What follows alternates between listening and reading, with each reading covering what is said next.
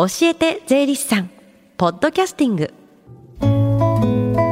時刻は11時20分です。FM 横浜ラブリーで近藤沙耶香がお送りしています。この時間は教えて税理士さん。毎週税理士さんに私たちの生活から切っても切り離せない税金についてアドバイスをいただきます。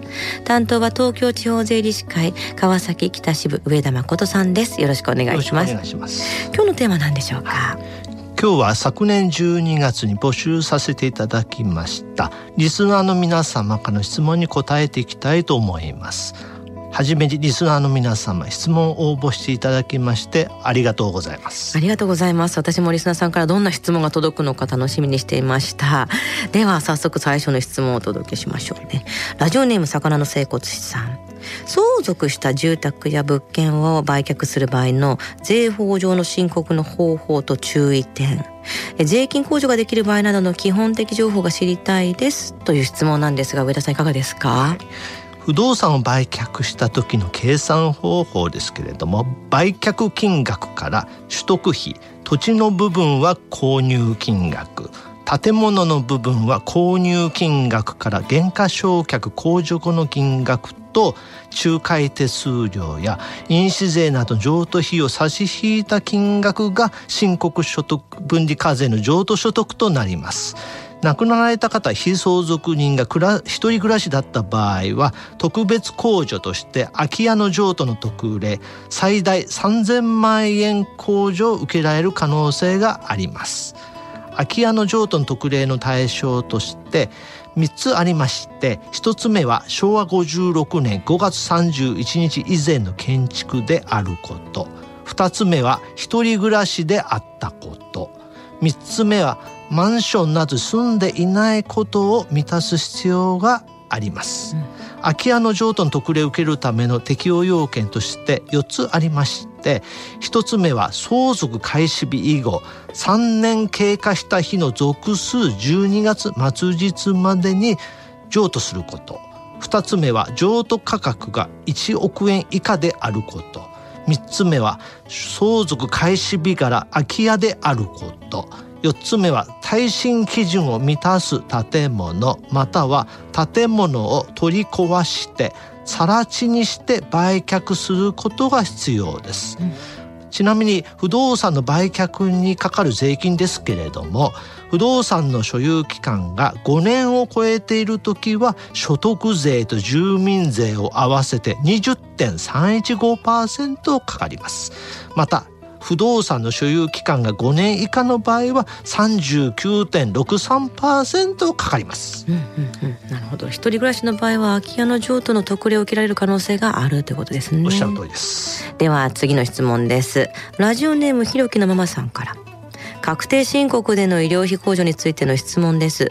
医療費控除は家族分まとめてできると思いますが、えー、私、妻、パートが、えー、申告することってできますか？またできる場合は所得の多い正社員の夫と少ない私、どっちが申告するのがいいのでしょうか？という質問です。上田さんどうですか、はい医療費控除は同一生計一緒に暮らしていれば家族まとめて適用的旦那様でも奥様でも申告することができます。また一般的に所得税の税率が高い方が税控除額が多くなりますので、うん、所得の多い旦那様が医療費控除を申告した方が得になる可能性があると思います。なるほど。医療費控除は所得の多い方が申告した方が得になるんですね。はいでは次の質問です。ラジオネームおぼぼマンさん。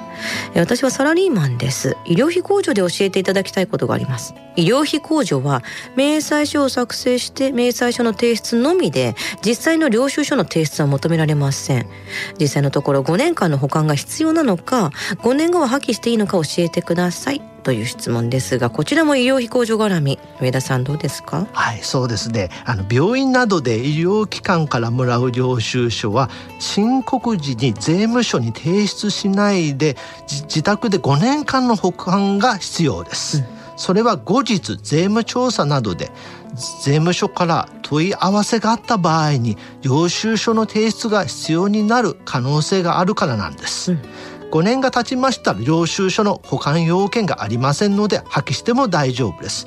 医療費控除についてはですね再来週詳しく説明する予定です、はい、医療機関からもらった領収書は5年間の保管が必要なんです、ね、はいその通りでございます。では次の質問はラジオネームはずきさんから今年の4月から就職をした息子が今の会社で年末調整をしたんですが1月から3月までアルバイトをしていた分は自分で確定申告をしてくださいと言われました。これは2月16日から始まる確定申告をすればいいんですか？その時に必要な書類は源泉徴収票だけですか？ネットでも申告できますか？という質問ですが上田さんどうですか？はい。アルバイトした分を確定申告する場合は年末調整した会社者と一緒に2月16日から始まる確定申告必要があります。また確定申告書を作成する上では年末調整をした今の会社とアルバイトした会社の2つの源泉徴収票が必要なんですけれど税務署に源泉徴収票を提出する必要はありません。またネットでの申告、まあ、電子申告でもできますパソコンやスマートフォンでも電子申告はできますよ。2つの会社に勤務して確定申告する場合は2つの源泉徴収票が必要なんですね。はいその通りでは次の質問はラジオネームマー君さんから去年母が亡くなり遺産として預貯金とマンションが出てきました。家族構成は弟が一人いて父は亡くなっています。相続税はかかると思いますがどのような仕組みになるか知りたいですという質問ですが上田さんこちらはどうでしょうか？はい。相続税はですねあの葬儀費用などを差し引いたお母様の相続財産預貯金とマンションの合計ですね。それが基礎控除額4200万円を超えますと相続税を申告や納付する必要があります。相続税仕組みについてはですね、まあ、時間の関係で来週詳しく説明する予定です。また時間の関係でお答えができなかったリスナーの皆様来週以降の電話相談もぜひご活用していただければなと思います、はい。相続税の仕組みについては来週詳しく説明していただきます。時間の関係で今回漏れてしまったリスナーの方他にもゼリスさんに聞きたいことがあるという方はぜひ来週以降の電話相談を活用してください。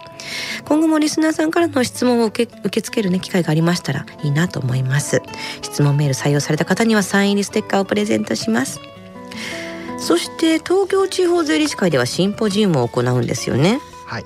東京地方税理士会では今月23日月曜日午後1時から3時半まで馬車道の館内ホールでシンポジウム税のこと考えたことありますか？大人のための租税教育を開催させていただきます。入場は無料ですが事前の申し込みが必要です。詳しくは東京地方税理士会のホームページをご覧ください。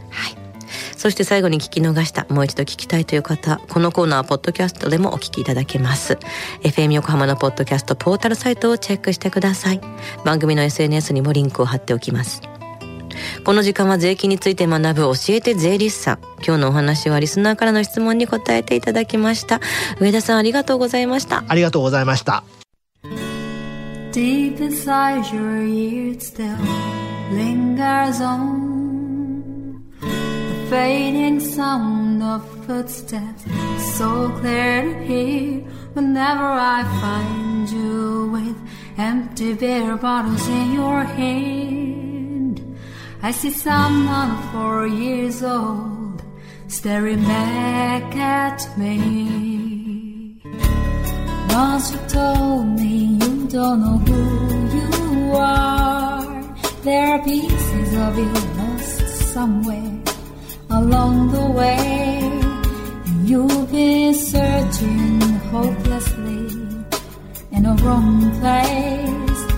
Cause they have always been with you from the very start. So many years you haven't been yourself.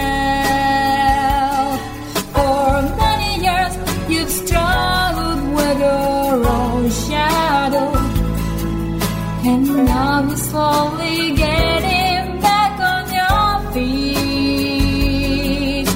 Slowly,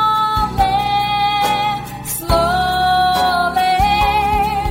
For many years you haven't been yourself.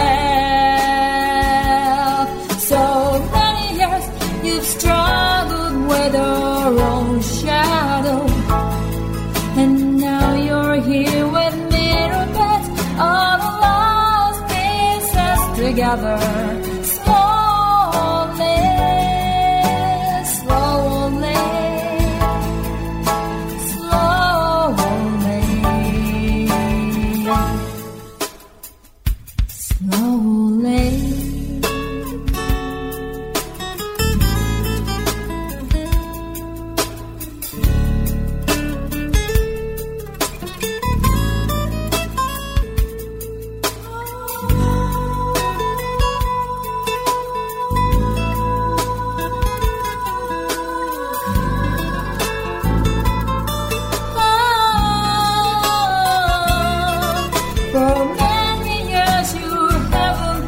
You're side.